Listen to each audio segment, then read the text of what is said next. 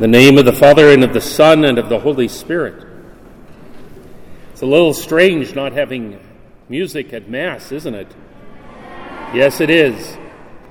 Well, I got some good news for you. Mr. Hunsinger is home. He got out of the hospital and he's going to make a full recovery. He's just going to stay home for a few days to, to rest. So he shouldn't be back not this upcoming Friday, but the following Friday. So we'll have uh, music at Mass then. So I'd ask that you, you say a few prayers for him, okay?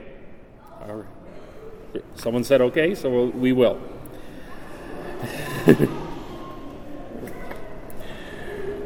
That's my fault for asking the question. In the gospel today, Jesus picks out 12 of his apostles, 12 of his disciples, rather, and he makes them apostles.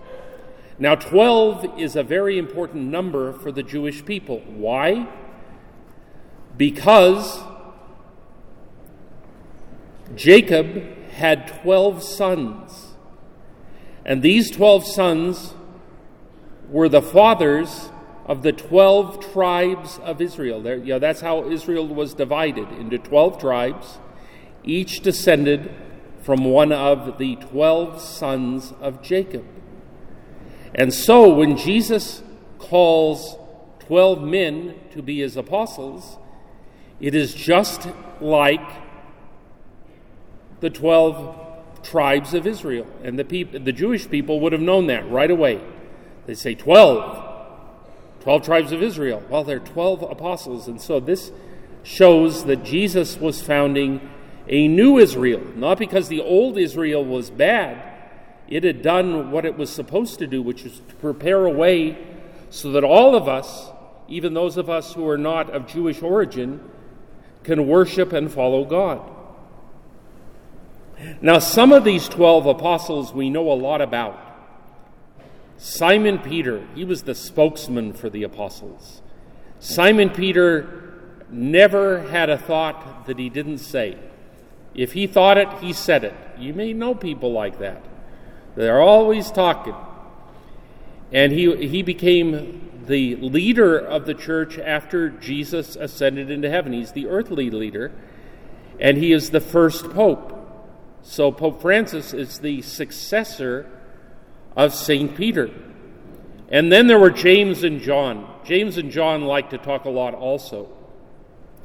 In fact, they, they said some kind of strange things, so much that Jesus gave them a special nickname for the two of them the sons of thunder, because they made big, loud noises. And we also know about Andrew, who was Simon Peter's brother and he was the first of the apostles to become a disciple of Jesus. And then Philip, Philip got to talk in the Gospels. But most of the others didn't, except for Judas. And Judas didn't turn out that good because he betrayed Jesus. Now, does that mean that some of these apostles aren't as important as the others? Well, not really. It's kind of like a sports team. You know, you need every member of the team, even though every member is not a star.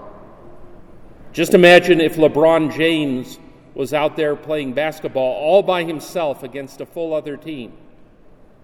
He probably wouldn't win, would he? Because he needs the other players, even though he's a, probably the best player we have right now. Similarly, we may not know much about Thaddeus or Simon the Canaanian, but they're still apostles and still important. And that goes for the rest of us. You know, not, not all of us can be really important people.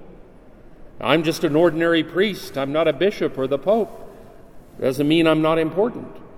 You may not be the, the smartest kid in your class or the fastest or the best artist but that doesn't make you any less important because you are part of the whole. You are part of this school, you're part of your family, but most importantly, you're part of the body of Christ, which is the church, which makes you as important as anyone else. So just be glad to be yourself and thank God for giving you the gift which is being you.